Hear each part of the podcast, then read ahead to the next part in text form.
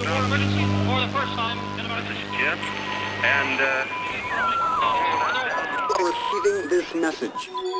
We are Ken Jennings and John Roderick. We speak to you from our present, which we can only assume is your distant past, the turbulent time that was the early 21st century. Fearing the great cataclysm that will surely befall our civilization, we began this monumental reference of strange and obscure human knowledge. These recordings represent our attempt to compile and preserve wonders and esoterica that would otherwise be lost. So, whether you're listening from an advanced civilization or have just reinvented the technology to decrypt our transmissions, this is our legacy to you. This is our time capsule. This is the Omnibus.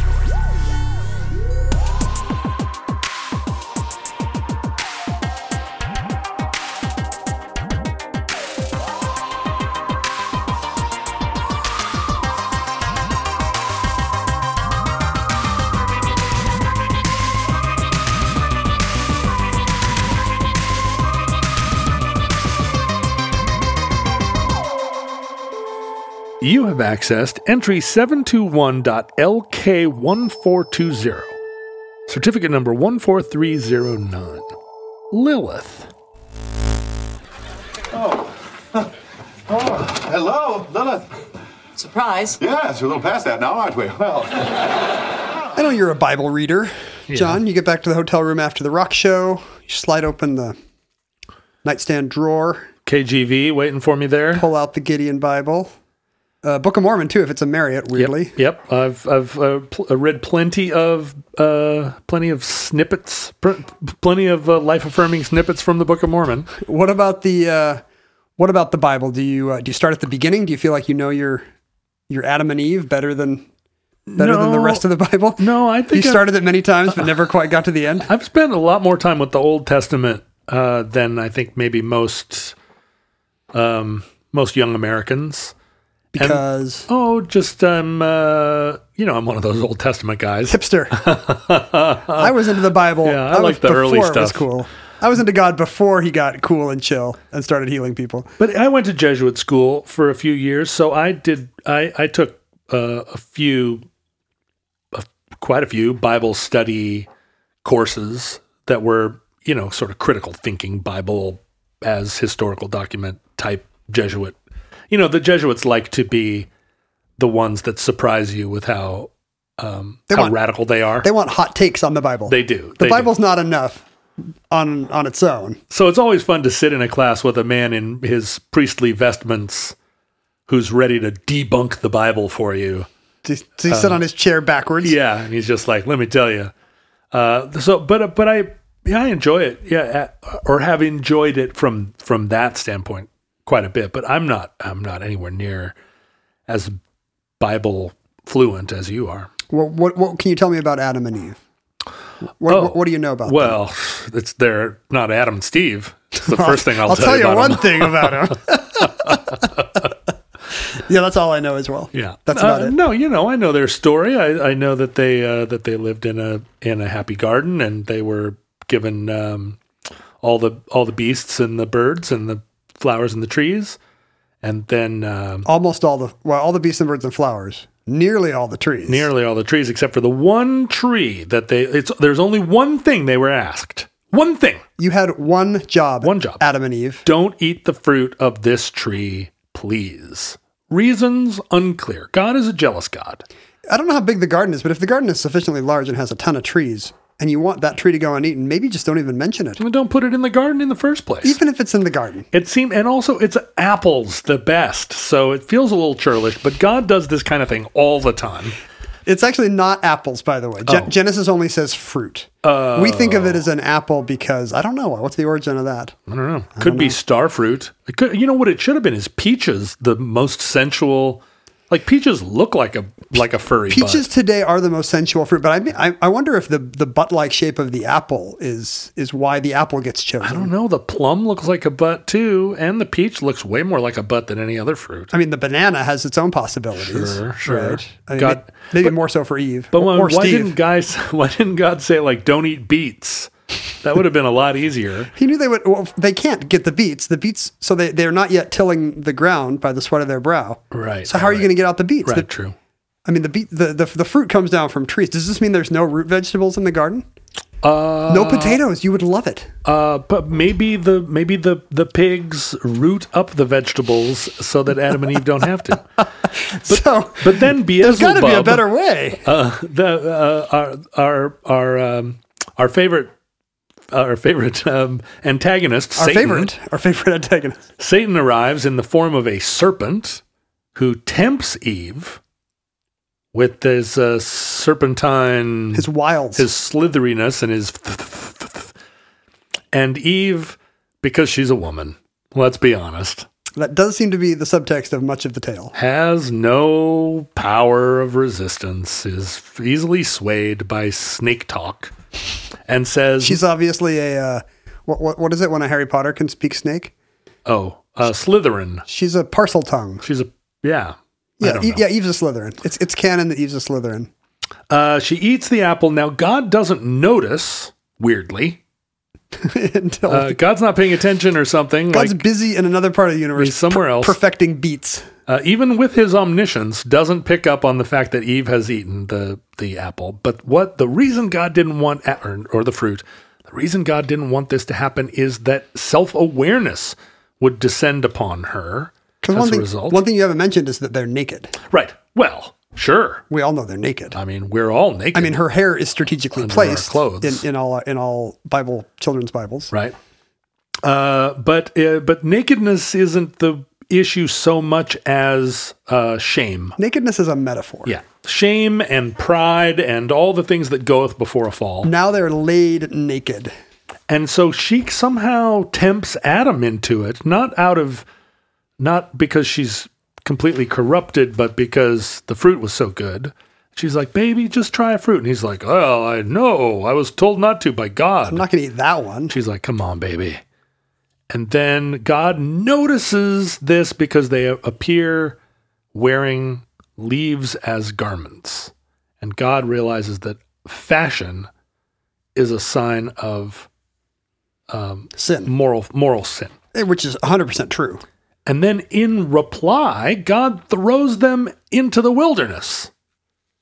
Can you imagine? One garden violation and they lost the privilege. And we've also then lost the garden. We can't find it. It's somewhere in Mesopotamia, somewhere between the Tigris and Euphrates. We know it's still there because God appoints angels to guard it to keep them from getting back in. Because if they did, they would eat from a different tree uh, and live forever. It's like Wakanda. It's, It's yeah. God puts a hologram. Uh-huh.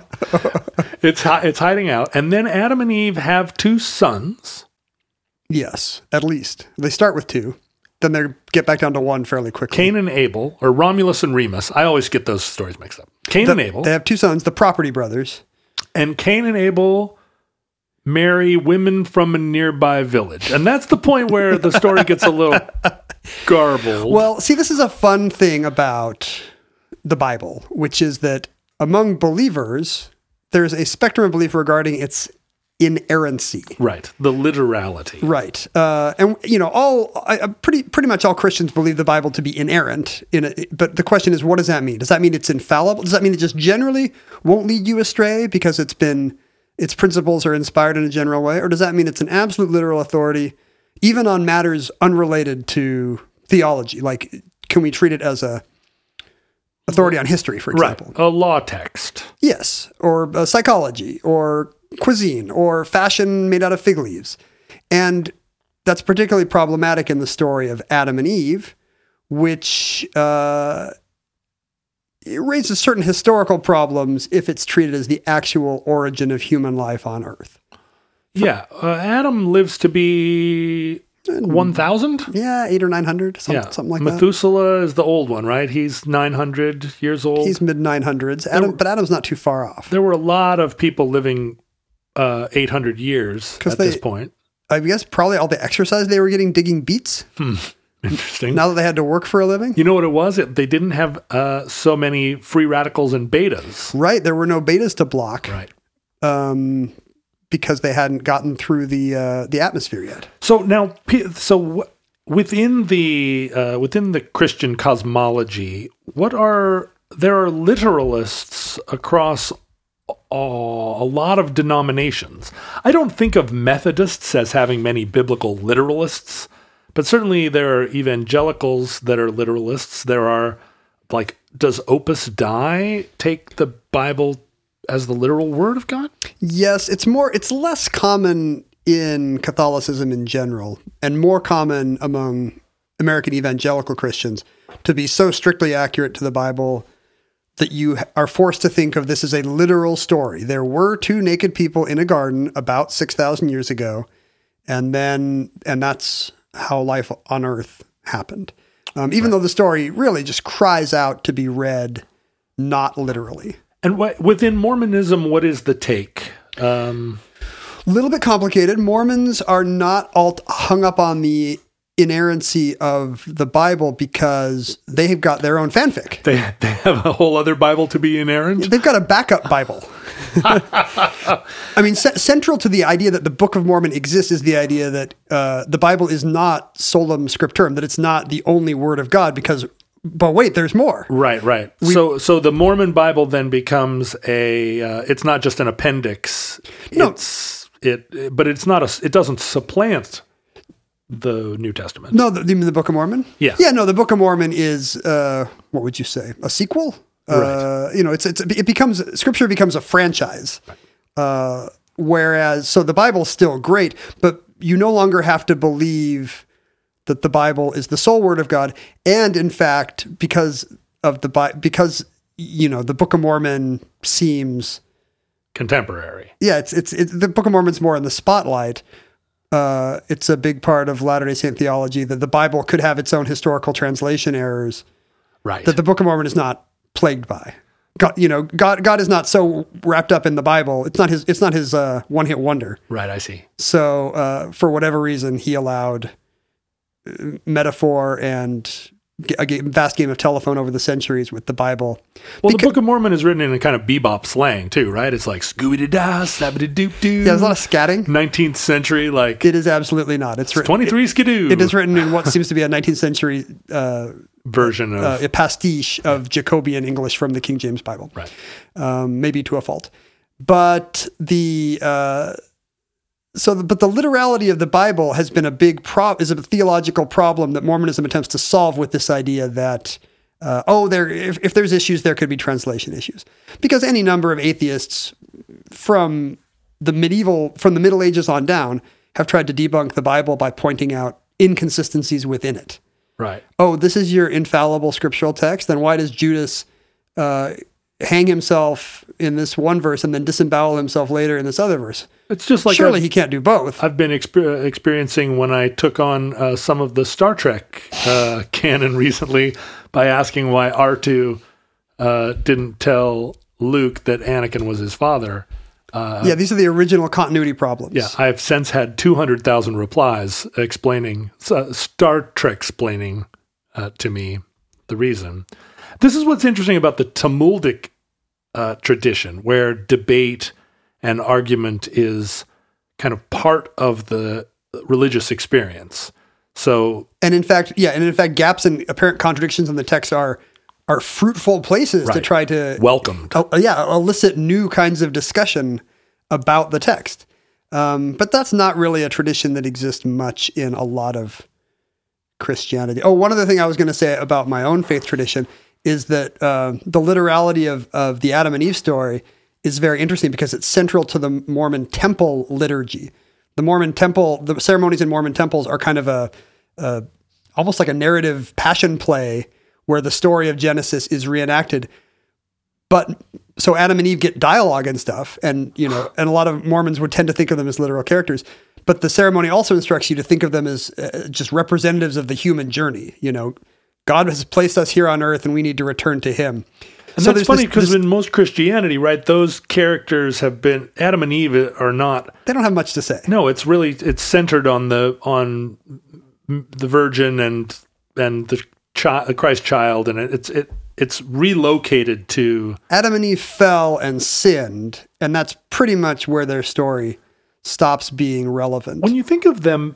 They're naked and very sensual. It seems weird to centralize them in the Mormon liturgy because it's you know, it's a pretty hot scene. they uh well i mean at the very beginning they're naked they soon screw up and then the the story becomes about their their eventual return to god from from their separate you know they've been cast out Right. and they re- they, they must return to god through his own grace through through christ's sacrifice and gospel Right. um There's a lot of retroactive sacrifice happening there. yes so it becomes so it becomes a uh, it becomes a journey that represents all of us so Oh, right. so in mormon thought I feel so in, in, in mormon yeah exactly The representation matters. I like to look up on screen and see uh, two naked people in a garden and Uh-huh. think, that's me. That's my story. I have that right here on my phone if you want. I was watching it earlier. You probably have that in your backyard. Two naked people in a garden. That's that, those are my search terms. So there's a tension in Mormonism between seeing them as literal characters and seeing them as what, what they clearly appear to be in the story, which is uh, a kind of a symbol of, I mean, Faithlessness. yeah, uh, Or uh, uh, Uh, curiosity. falling a, falling away from innocence. You know, Yeah. joining. If God created the world, why is it like this? That's what the Adam and Eve story intends to demonstrate. Something had to have gone wrong at some point. Here's a story where we'll use a tree as the symbol, as the metaphor for Well, that. and part of it is God is inscrutable. Why? Why is it necessary that God be inscrutable? And God wouldn't need to be inscrutable if you had just obeyed. And it's that it's it's trying to contextualize that I think the fact that we are naturally disobedient at some level. I mean, not you, you're lawful evil, but someone like me who's who's chaotic good, naturally disobedient. And here's why we don't understand God. Something went. Here's the secret origin. Here's um, Yeah. Str- Strange Human Adventures issue number one, where we find out why this all happened. From now on, every time you can't understand why your child fell down a well, we have a we have a story. and these contradict these apparent contradictions that have uh, caused so much tension between believers and non-believers in the Bible, if you if you're going to insist on its infallibility, infallibility. Infallibility. You're turning into me. How Uh, no, many my- extra syllables are you going to put into these My words? pronunciation is completely infallible, and we all know it.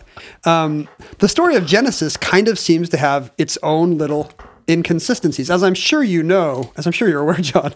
In Genesis one twenty seven, the the, the, the uh, acute listeners will recognize uh, Ken is paging through his Bible. But let me tell you that he does it every episode. He keeps his Bible right at his elbow. And but we're talking about Polaroid cameras. whenever Sorry. I'm talking, he is scanning his Bible just to try and keep my voice out of his head. I'm trying to keep virtuous thoughts, no matter what kind of depraved stuff you're talking about.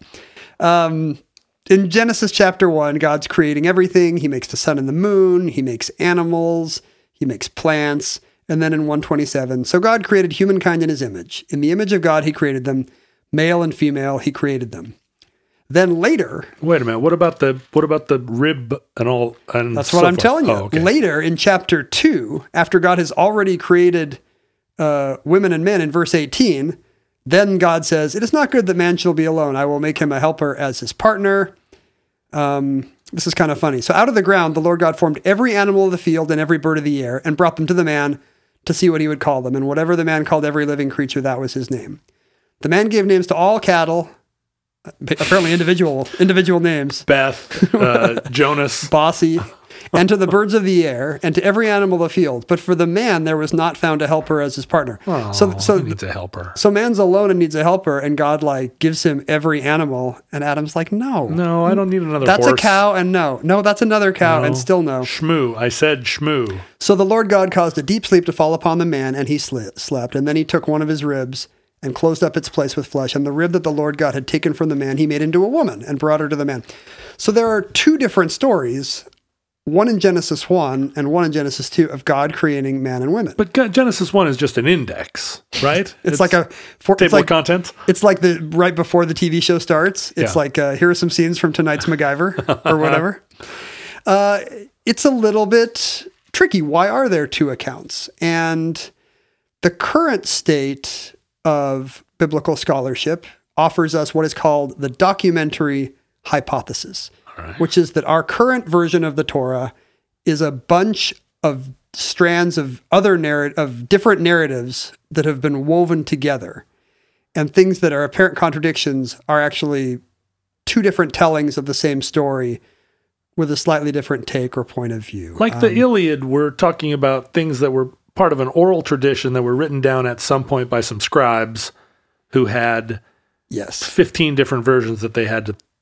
To believe in the documentary hypothesis, you have to get over the idea that Moses one day sat down and wrote out the Bible beginning to end. And so this is a big, that's a big uh, bite of jerky to, to tear off. Moses was busy.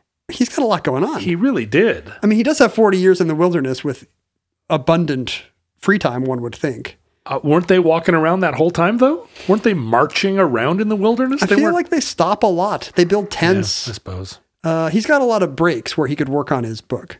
But yes, to believe in the documentary hypothesis, you have to think actually this evolved over time and was woven together, and that's tricky for believers. But it's it solves a lot of the problems. Why do uh, characters in the Old Testament have different names? Why is uh, Moses' father-in-law called Reuel in one place and then Jethro in another? Why does he get the Ten Commandments on Mount Sinai in one place and Horeb in the other? Well, now this Why doesn't do his people take the land from the Canaanites in one case and then the Amorites in a different place?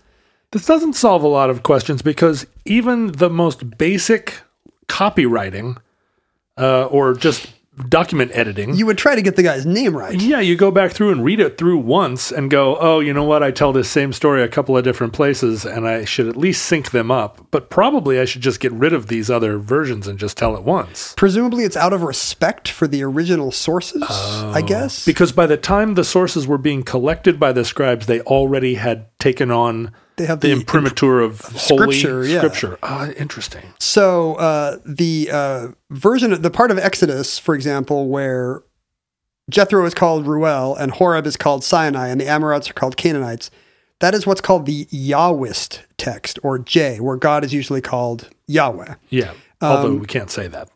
Uh, we say, you, uh, we leave out the vowels. Yeah, we can't say Yahweh. It's the Jewish Fnord. Yeah, Fnord. Don't say it. Don't even spell it. Don't look at it. The other set of names, Jethro, Horeb, and the Amorites, are used in what's called E, the Elohist text, where Uh, But that's also another word you can't say. God is called Elohim. I just said it. Dang it. What are you going to do? Stop it. And uh, so, what if that's true? And the Old Testament is a weaving together of J and E, as well as two later sources, one priestly and one Deuteronomist. Then you could you understand why Genesis oddly begins with Genesis one, where uh, Elohim creates everything, and then Genesis two, where Yahweh creates everything, uh, and they're kind of different, actually Right. right. in the uh, in in the Latter Day Saint Temple liturgy, when these uh, sections, when these chapters are dramatized, uh, it's interesting. The first creation is depicted as kind of a virtual one. God is kind of a graphic designer on an easel with blueprints of what uh, Really? of what ferns and tigers and the sun and moon will look like. Elohim has a has a, He's a got green, visor. A green visor, exactly. and then then Genesis two is the hands-on. It's it's more the construction. It's breaking Yahweh. actual breaking ground on earth. He's wearing overalls and an engineer's hat. Yeah, and I don't. That's one way to read it, I guess. But really, what's going on here is that two different strands have been woven together. And uh, and as you say, the Talmudic thing to do would be to look at these apparent contradictions and tease out possible narratives. So there's a long tradition of doing that. When uh, why does God create man, male and female in Genesis one, and then in Genesis two, pull out Adam's rib and say, "This at last is bone of my bones and flesh of my flesh. This one shall be called woman." At last. Whoa, man. What is it? Whoa, man. What does that even mean that at last man is getting, woman is getting created if man has already been created male and female? Because Elohim had the idea, and uh, and Yahweh kind of forgot that that was the plan. well, that, that would work in the context of Mormon temple liturgy, but that is not the rabbinical tradition. What are- what did the rabbis say? So going back to about the fifth century, in some of the earliest midrashic writings, just com- commentaries on uh, the Old Testament, the Genesis Rabbah, uh, a series of commentaries on Genesis, suggests that when God first created human beings, if they're male and female but they're not separated, then God must have created hermaphroditic humans. Ah, I see. That's this is what's called the primal androgyne. God creates a, a man and a woman just stuck together back to back, Man and a woman had a little baby. They've they do have not had a little baby yet. They're they're they are one. They are um, they are represented by the zodiac sign, an arrow, a cross, and a crossed a double cross. Yes. What's important is that they're both male and female. They have both sets of reproductive organs, I guess, on different sides. But there aren't two of them. There's just one. They're- the Ur human. Yeah, it's like a Si- Siamese twins or something. Maybe they. Uh, I presume it's usually drawn with four arms, four legs, I see. and they're hermaphroditic. And so that solves your textual problem. God has created male and female. He just hasn't separated them out yet, right? right. But it doesn't solve a few other problems later. For example, why would God have to put Adam to sleep in order to separate them? Ah, It's. I mean, I mean, it's modern surgical practice. ouch. So right. It's an anesthetic. It depends. Were they sharing a liver? Well, writers of the Middle Ages would not have been able to consider modern anesthesia as an option here. Right. They're limited to their sixth century knowledge. But we also have the power of God to contend with. God should be able to separate them or make new ones. Or Sure, he can do whatever he wants. But Why, I- why does he put Adam to sleep in uh, in Genesis? Why does he cause a deep sleep to come over Adam in Genesis two twenty? he wants Eve to be a surprise. it's his birthday. uh, it's funny the um, the rabbinical treatment of this in Genesis Rabbah suggests this solution that God had earlier tried to separate them, and Adam was really he found it very off putting when Adam saw God create this new body for his mate. Uh, the Genesis Rabbah suggests that maybe Adam quote saw her full of discharge and blood. Ugh. Oh, right. And he then- t- and- took a look inside, and Yeah. that took the sex away. And then at that point, he could not have a romantic relationship with his partner Oh, sure. You because to- yeah. he knew, wait, she's full of discharge and blood. no, you need to dress her in veils. Frankly, But this is a problem in life. We all know that our, our significant others are full of discharge and blood sure. Any woman knows her man is because they just it's all they, right probably, on the they table. probably farted on the first date. uh, and as a result, Adam refused this first mate.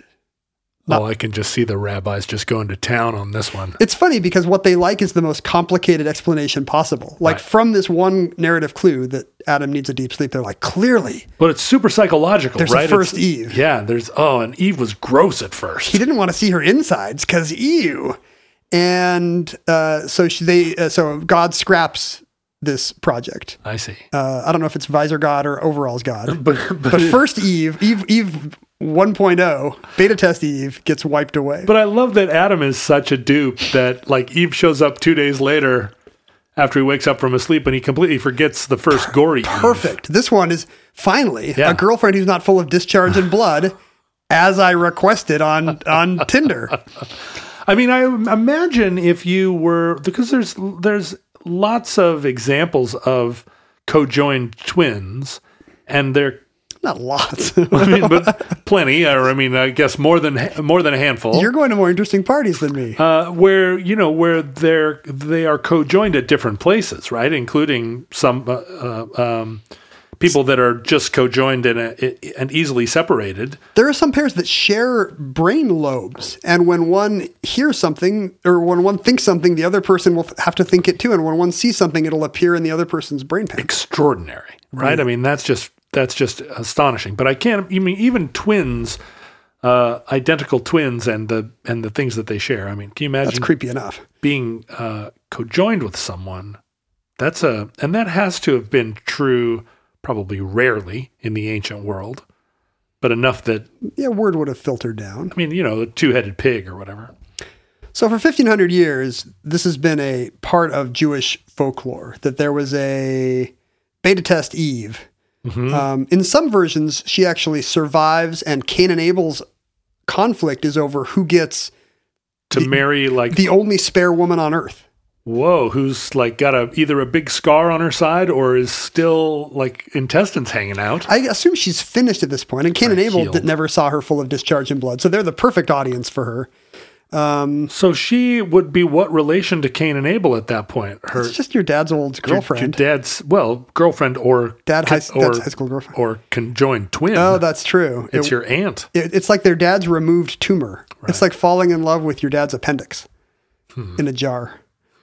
Uh, but in the in the most normal, in the most familiar telling, God just returns Eve one to the dust. Uh, and there's also other Eve one. That sounds like a like a like a, a Star Trek. Yeah, it sounds uh, like a satellite. very it's a very cheap sci-fi channel program, Eve right? one.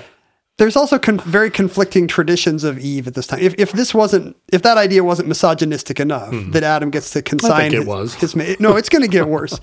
uh, a lot of the rabbis writing this stuff clearly have problems with women because What? because they How unlikely. they fixate on these traditions that she's not great and all the sins they all the weaknesses they associate with her seem to be the kind of stereotypical things you would you would associate with bad female behavior. Well, I don't see any evidence of that in contemporary uh, hyper conservative Judaism, They where, where women are at their liberty. They call them they call Eve. Uh, there's a tradition that she's arrogant, that she's a coquette, an eavesdropper, a gossip. She's jealous. She's frivolous. She's lazy. You're describing She's my a bad ideal woman. She's a bad kidding me? driver. Yeah, this sounds great for you. Bad driver? Come on. No, they didn't say that. But um, the tradition was to associate all the awful things that guys sit around and say about women to the first Eve. woman, Oh, And- Eve one. And then to make her kind of a seductress based on, I guess, 316, you know, your desire shall be to this woman. So she's also kind of a. She's also kind of a temptress who leaves Adam astray, and that's in the that's in the text too with the fruit. I mean, like I'm saying, all of these things, they're, You they're have you have no complaints yet. yeah. I mean, they're they're uh, they're features, not bugs. There's even one early version of the story that ends, and this is going to be an unpleasant mental picture, with uh, Eve actually having intimate relations with the servant, the serpent. We're into we're into hentai now. exactly. uh, and this is surprisingly prevalent in medieval Jewish writing. This idea that that Eve is kind of awful. but not doing it in order to produce half human, half serpent offspring, but just because she's become carnal. Yeah, I guess she's super carnal and she sees something shaped like a snake. What does 2020 mean for small businesses? You have to do more with less. Suddenly, every single hire is critical, but there are fewer resources to find the right people. Indeed is here to help. Indeed.com is the number one job site in the world because Indeed gets you the best people fast. Unlike other sites, Indeed gives you full control and payment flexibility over your hiring. You only pay for what you need. You can pause your account at any time. There are no long term contracts. And the site has powerful tools to make your search that much easier, like sponsored jobs, which are three and a half times more likely than regular listings to result in a hire. In fact, 73% of online job seekers visit Indeed.com each month. They're going to get you the people you need, just like they have for over 3 million businesses in the past. Right now, Indeed is offering our listeners a free $75 credit to boost your job post, which means more quality candidates will see it fast. Try Indeed out with a free $75 credit at indeed.com slash omnibus. This is their best offer available anywhere. Go right now to indeed.com slash omnibus. Terms and conditions apply. Offer valid through September 30th. In later in the Middle Ages, uh, there's an anonymous work called the Alphabet of Ben Sirach, which I think first shows like our first printed example shows up in Greece in the 16th century, but it's it's hundreds of years older than that. And the Alphabet of Ben Sirach makes an attempt of reconciling this idea of uh, the kind of the sinful medieval Eve with you know it's trying to answer the question why why would Adam be so into her if she's so awful so again they do the rabbinical thing of making the story much more complicated in the alphabet of Ben Sirach uh, Sirach tells this story to Nebuchadnezzar he says while God created Adam who was alone he said it is not good for man to be alone so he also created a woman from the Disagree. earth as he had. you can't disagree with God. Okay, okay. This is the premise of the story. I'm listening. He also created a woman from the earth as he had created Adam himself. Mm-hmm, so this mm-hmm. is not from the rib. This is from the same clay as Adam, and called her Lilith. Adam and Lilith immediately began to fight. What Frasier's girlfriend? yes. She is the ultimate, I think. The name, I think that name is not a coincidence. Yeah. Um, because this Lilith is kind of a witchy woman. Uh, as we will see, the name Lilith actually predates this story, but this Genesis secret origin, uh, secret origin for her is new. But here's what they're fighting about. She said, I will not lie below. And he said, I will not lie beneath you, but only on top. For you are fit only to be in the bottom position, while I am to be the superior one. God has been listening in. I've had this conversation so many times. I will not be below. I will not be below. So here it seems like it might be metaphorical, but I think most readings of the story, this is actually literally who, who gets to be in which position. Right. And Lilith, n- naughtily, thinks she should be on top. Well, I kind of agree. Lilith responded, See, if you were in this story, They, human human existence would be so much easier if I had been Adam. Been like, hey, you know what, man? That's cool. That's cool. Lilith responded, We are equal to each other in as much as we were both created from the earth. She's got a pretty good case. Here, here. They're both made from the same clay. Why should Adam? Uh, Made by the same God. exactly. But they would not listen to one another. When Lilith saw this, she pronounced the ineffable name and flew away into the air. What is the ineffable name? Uh, she, she said a magic word. How do I learn the ineffable name? Uh, we will announce it at the end of the show. I want to fly away into the air sometimes. It's Fenord. Adam stood in, Adam stood in prayer before his creator. Sovereign of the universe, he said. I guess God's got a, a, a fancy title in this version. I know a new thing I'm going to require my daughter to call me. The woman you gave me has run away. He's so helpless. He doesn't even he doesn't do anything. He immediately is like, Uncle Owen. At once, the Holy One, blessed be He, sent these three angels to bring her back. Uh, Now, is this Talmudic uh, tradition we're reading now, or is this straight out of uh, Nebuchadnezzar? this is the alphabet of Ben Sirach, Oh, which, Ben Sirach. which is a, it's a midrash. It's a commentary on the Okay. Bible. The question is, how are we supposed to read this? Uh, the, But so this isn't part. This isn't a biblical text. This is Ben Sirach describing his impressions. this of, is anonymous fanfic. right. I get it. Okay. This is Adam Lilith slash fic. Okay. And there's clues in the alphabet of Ben Sirach that we're not supposed to take it as straight Bible commentary. Like many scholars believe it should be taken as satire. It's got fart jokes, for example. It does feel a little bit like a Shakespeare comedy here. It's got it's got masturbation and incest, and that's not unusual for the Old Testament. I mean, that would be a, a note in its favor. But the tone seems to be satirical. Right. I see. And the question is, what's the point of this satirical story? Are we make is this are we poking fun at the woman Lilith, or is actually Adam the butt of the joke here? Adam feels very cuck cuckoldy here. He's yeah, he's he's useless. He Yeah. gets he gets told what's what by his partner, and then she walks off, and he just has to tattle to God. right. He's not in. He's in no position to dominate Lilith. Uh, God tells Adam, hey, if she agrees to come back, it's fine, but if not, she must permit 100 of her children to die every day. Lilith wanders west to the Red Sea, and the angels say, well, we're going to drown you here because she refuses to go back to Adam. And she says, Leave me. I was created only to cause sickness to insults. If the infant is male, I have dominion over him for eight days after his birth, and if female, for 20 days. So Lilith is now being connected to a tradition of a, uh, some kind of a, an evil spirit, a demon that will stick around on earth and is a menace to children. This is so Uh, hot. And then uh, the angels tell her to go back again. She swears to them on God's name and says, Whenever I see you or your names or your forms in an amulet, I will have no power over that infant. She cuts a deal that she can har- harm Adam's children and the, the sons and daughters of Adam and Eve uh, through her own evil offspring. But she agrees that, uh, as per the, the guarantee, 100 of her children are allowed to die every day. So, But she, but she's not cowed by the angels either. No, this this woman is taking no guff from anybody. Uh, doesn't matter who. And so this explains. This is like a, a just so story to explain that thing we all know that every day 100 demons perish, and for the same reason we write these angels' name on the amulets of young children. Lilith will see the name of these three angels and remember her oath, and the child will be saved.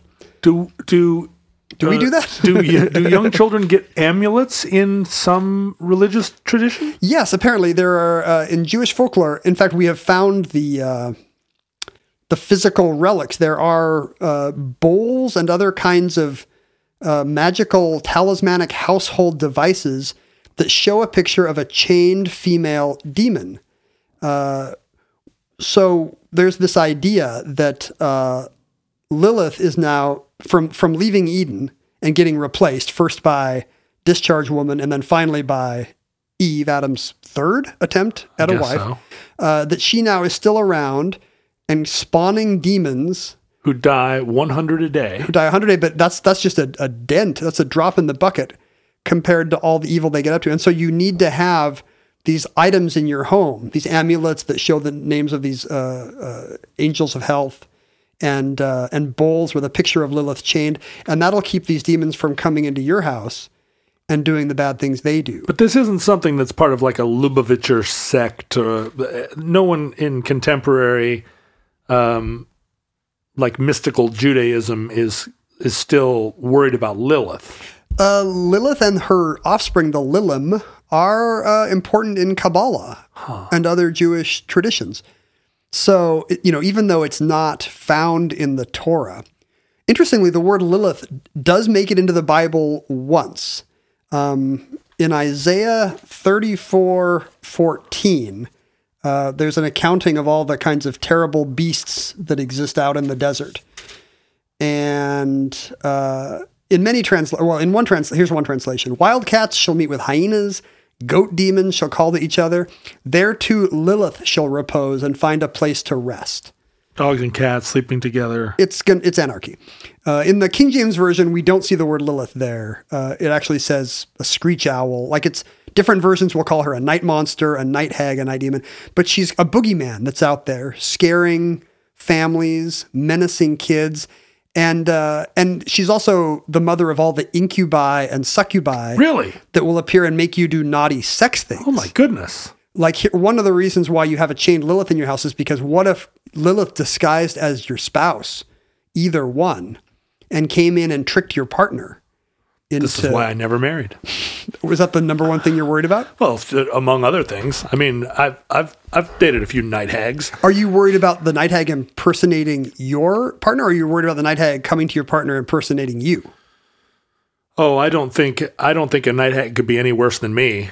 So you don't mind being cucked by a night hag? I feel like I feel like the danger is that I would get into what seemed like an innocuous conversation with my girlfriend, but really it was a conversation with a night hag who was going to make me stay up all night going over the same thing again and again. Yeah, it's interesting to think what the origins of these kind of myths are. I mean, I guess I understand the demons that want to come out of the desert and kill your children. I mean, that's just a result of the fact that a lot of infants died then, and then you know still do. Like SIDS will just kill a healthy baby and traumatize a family.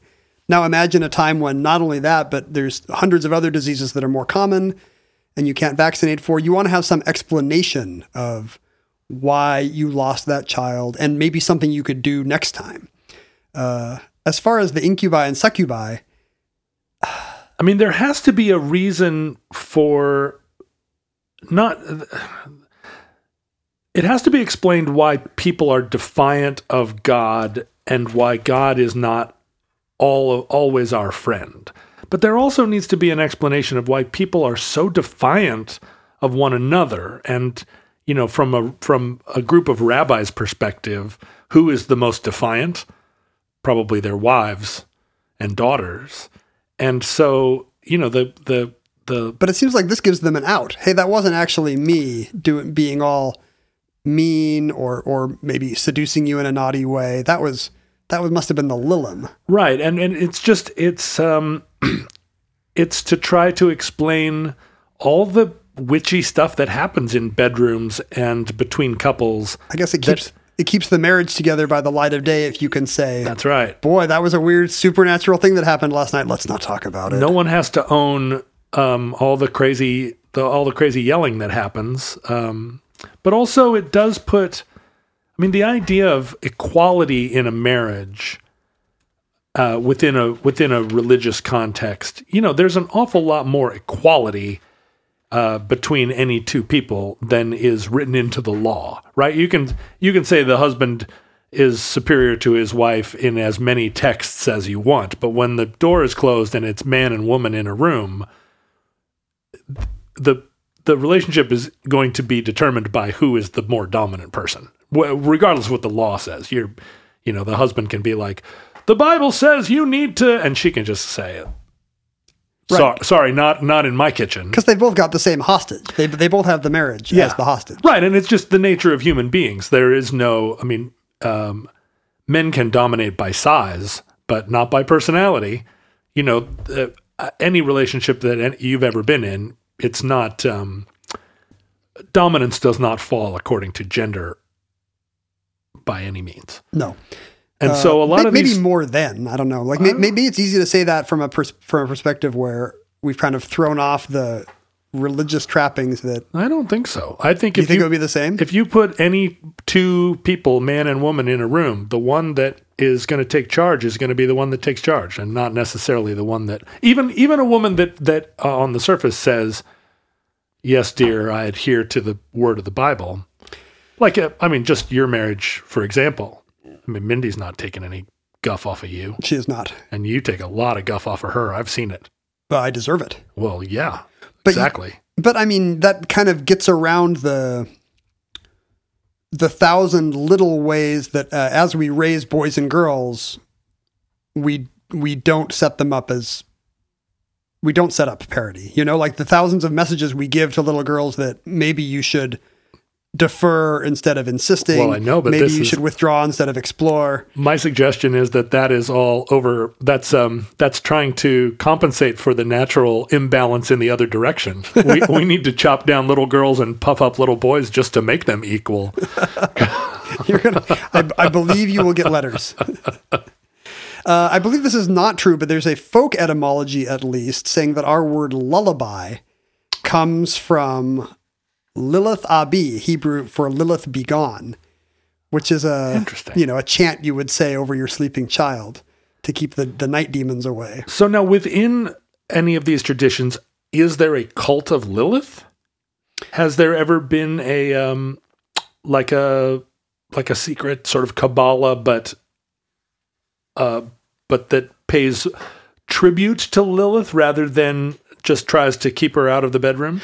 Yes, both anciently and uh, and in modernity. Uh, the the reason why Lilith gets absorbed into the story is because of a Mesopotamian deity of the same name, a kind of a kind of demonic uh, succubus-like character who's kind of glomming her way into the story. So she's being borrowed from other Bronze Age traditions from the region. But in more recent years, Was she a god in those traditions and then became this sort of uh, spawn? Yeah, she has supernatural powers. Yeah. I mean, we're we're we're going from clay fragments, you know. We're we're trying Right. to But Adam in a biblical tradition doesn't have magic, right? Adam cannot uh, cannot levitate a orb he named a bunch of cows. Yeah. That's pretty good. more Uh, than I've ever done. No, you're right. Uh, Lilith, you're right. In this story, Lilith, by having the ability to, you know, spawn a bajillion demons of the air, that seems to be something that Adam and her replacement Eve could not do. That's true. So yeah, maybe that's because she's borrowed from a tradition where where she's a, a a deity of some kind. But she also has become uh, a figure of less formal worship more recently. Uh, Lilith was kind of rehabilitated by the Romantics uh, in Goethe's Faust, uh, she's presented as a as an option to uh, to Faust. Mephistopheles um, shows Doctor Faustus shows Faust uh, Lilith, and Faust is like, "Who's that?" And Mephistopheles is like, "Well, this is Adam's first wife. Watch out for her. Her beauty's one boast is her dangerous hair. You know, when Lilith Right. wraps her hair around you, she won't let you out again. So she's I kind of a a woman who can ensnare you with her both literal and figurative wiles. And then the pre-Raphaelites would paint. I hate to keep sighing in in um, in like You just want somebody to wrap r- you with her romantic hair. desire at all of these descriptions. That's all you want. So she's a pre-Raphaelite. Well, Dante Dante Gabriel Rossetti famously painted uh, one of his kind of porcelain women with the long red hair and the icy stare and the poppies at her hand, uh, and called it Lady Lilith. So, um, you know, you can't really. I mean, Eve is too motherly, I guess. Yeah. Yeah. To well, have to become this kind of an icon or a, a, a an archetype. Well, we want to after Eve sins and they're driven out. You know, it's a kind of black mark on Eve, but we want to forget it too. Like we don't want Eve to be Adam and Eve are fallen, but we don't want them to fall too far. Well, They're our mom and dad. Well, we don't want. Yeah, we don't want to come from a broken home. Right. Exactly. And uh, but of Lilith, that's not true. Uh, and and the fact that she has these occult powers make her very easy to use for any kind of literary device. For example, in uh, in C.S. Lewis's Narnia books, the villain, the White Witch, the title witch of the Lion, the Witch, and the Wardrobe, is said to be a descendant of Lilith uh, which gives you a, a way for evil to come into the world not through Adam and Eve's lineage. Is she in Shakespeare? I don't think Lilith is mentioned in Shakespeare. I can't I can't think of a case where she is. And honestly, I think that's because maybe she was a bit of an obscure figure until until renovated by the romantics. But in because she is a, a powerful woman with power over the elements, as you can imagine, she's a really central figure in lots of different occult traditions today, including Wicca. Right. Uh, so there's your there's your modern worship of Lilith, Witchy woman. And it turns into speaking of popular music, it uh, inspires the mid '90s creation of Lilith. Lilith Fair. Fair, the music festival, uh, where in Canadian folk singer Sarah McLachlan got tired of being the token woman on all these bills, and thought, wouldn't it be nice if a music festival could pass the Bechdel test? Right. if you could actually have multiple women on the set list or on the uh, on the bill.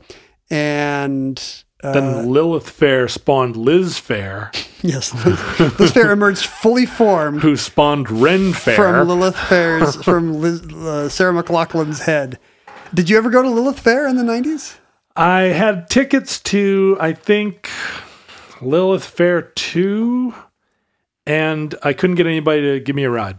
Boo! And it was back in the day when it when it seemed like tickets to I mean I had tickets to Lollapalooza and to End Fest and all those things early, the like the good ones. You just went to Warp Tour every year. And I was like, uh, you know, I could go out to that or I could just sit here and drink Keystone Ice Light and smoke Winston's. It is pretty nice to not do stuff. Every time people email me t- wanting me to do something, I don't know how to explain to them like.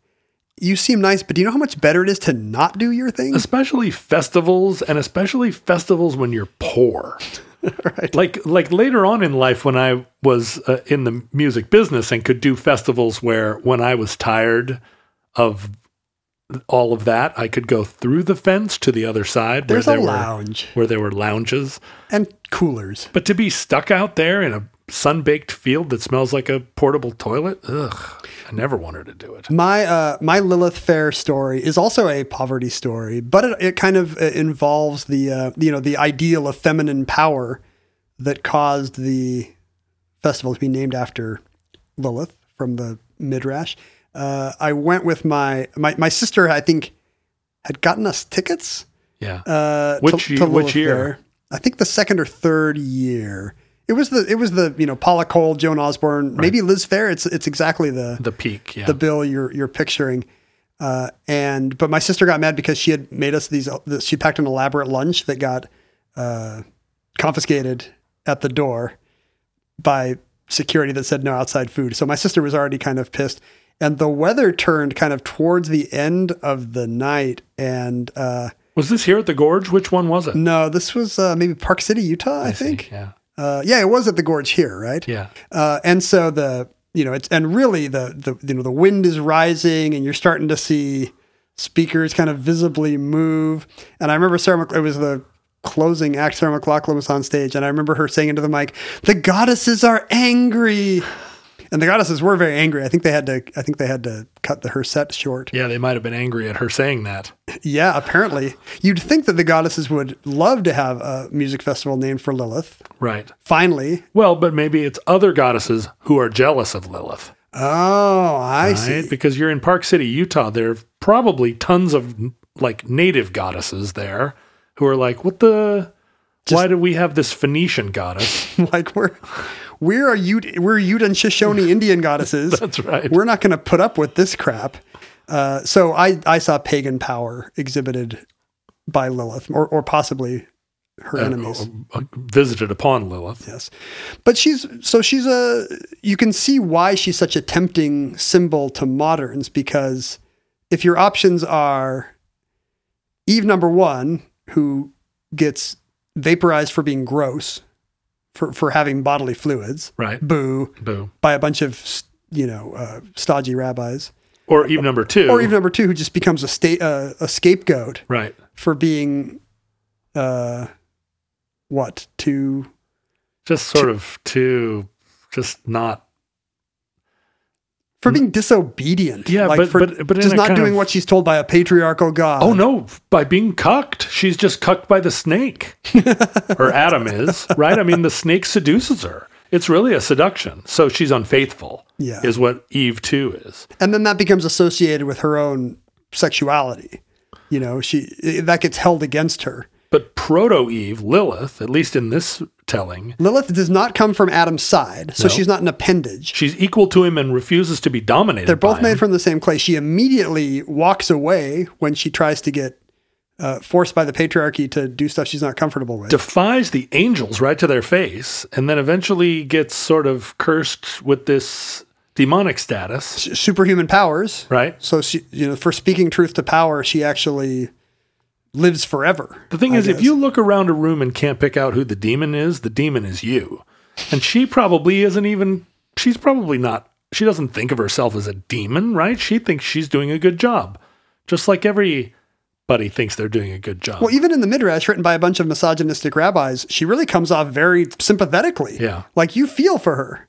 All she wanted was to be on top, and as a result, she gets punished forever.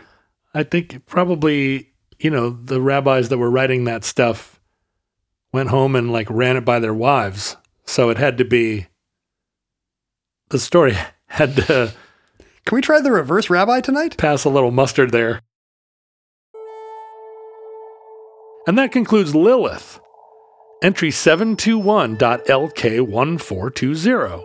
Certificate number 14309 in the omnibus. Futurelings, in the unlikely event that social media still exists in your era, Facebook, Twitter, and Instagram are archived at Omnibus Project. I'm almost 100% sure that Lilith is the primary god of the future, and all other gods seem like demigods. I guess this is very risky then if we're if we're speaking to future Lilith worshippers and we're explaining our half-baked understanding of her powers. Yeah, but who knows whether we are the Talmudic scholars and the future think uh, the future only became aware of Lilith and her encompassing power through our midwifery. I mean, this is kind of a the omnibus is kind of a midrash on human culture. Right. I mean, we're not going to look everything up. We're just going to we're just going to say, well, you got to blame the industrial revolution for that one. Sure, we put all of the stories together. We don't bother really like editing out the contradictions. and uh, Cuz that would be too much trouble. in the end it's a it's a document that will be interpreted. You're giving the uh I'm giving the Elohist text, Right. or E, and you're giving the Johnist text, or J, Yahweh Esther Joha, Yo- Johannes. and they get weave, weaved together. Right. The the future Clarence Clemenses will have to sit up upon their mighty thrones and figure out what the heck we were saying this whole time. Be excellent to each other. You can find Ken's uh, Apocrypha at Ken Jennings and my own Pseudepigraphicia. That's right. My my uh, Gospel of Judas at John Roderick. My Gospel of Mary Magdalene. Um, I'm also on Instagram, where you can see a lot of photos of me taken by various Mary Magdalenes. Mary Magdalene. Magdalene. Um, uh, well, you can email us at the omnibusproject at gmail.com if you uh, if you would like to discourse on all of the ways that my speculative history of gender is uh, incorrect for a variety of reasons, just address that email to ken at the omnibus project at No, gmail. if you send it to the patriarchy at omnibusproject.com, John sees those. Uh, if you want to uh, talk to other people about how uh, how wrong I am, or misguided, or or um, or potentially destructive, my ideas are Problematic. problematic. That's the word I was looking for. Go to the Futurelings group on Facebook and try out your theory and see how it's received by the group. Even if you don't have a theory, just cancel John. Just cancel me. You don't have to replace it with anything. Go for it. Do your best. Just take tear your it down. take your best shot. I think the Futurelings will rally to my to my sword, rally to my to my flag.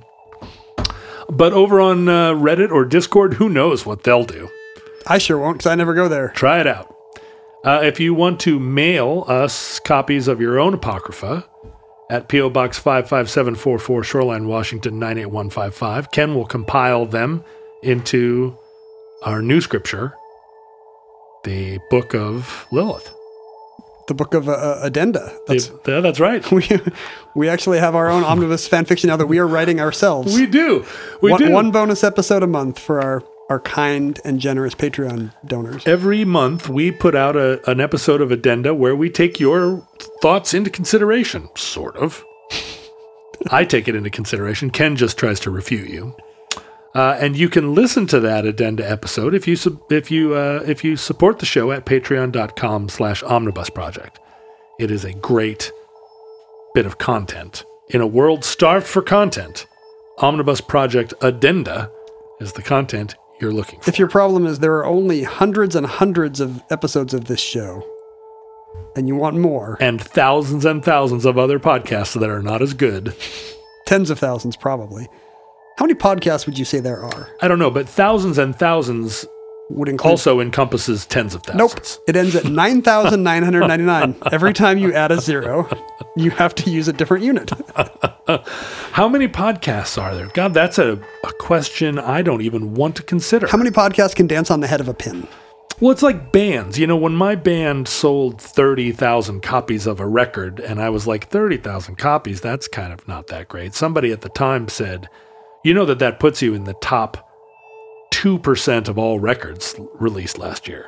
I was like, you're kidding me. And they were like, no, because there's There's so many. there's like 500,000 records that all sell um, between copies? yeah between uh, 100 and 600 copies and so yeah it's a- wow. it's that a- really makes you think before attempting anything in any arena. well I, and in fact omnibus i mean all four of my podcasts are in the top 5% of all podcasts because of the listener because the because there's so many that have 50 Maybe even higher. Just yeah, the barrier to entry is so low Yeah, in, this medium. I think that the ones that we focus on, the ones that have 250,000 to a million listeners, are such a small fraction of the 1% of podcasts that have that many listeners. Same in publishing. Like the vast number of books uh, do not make back their advance, but the publishers are kept afloat by the by the six that Right. sold a hundred times what anybody thought. Listeners, from our vantage point here in your distant past, we have no idea how long our civilization survived before the Lilim of the desert uh, emerged to feast upon our bones. We hope and pray that that catastrophe may never come, but if the worst comes soon, this recording, like all our recordings, may be our final word. But if Providence allows, we hope to be back with you soon for another entry in the Omnibus.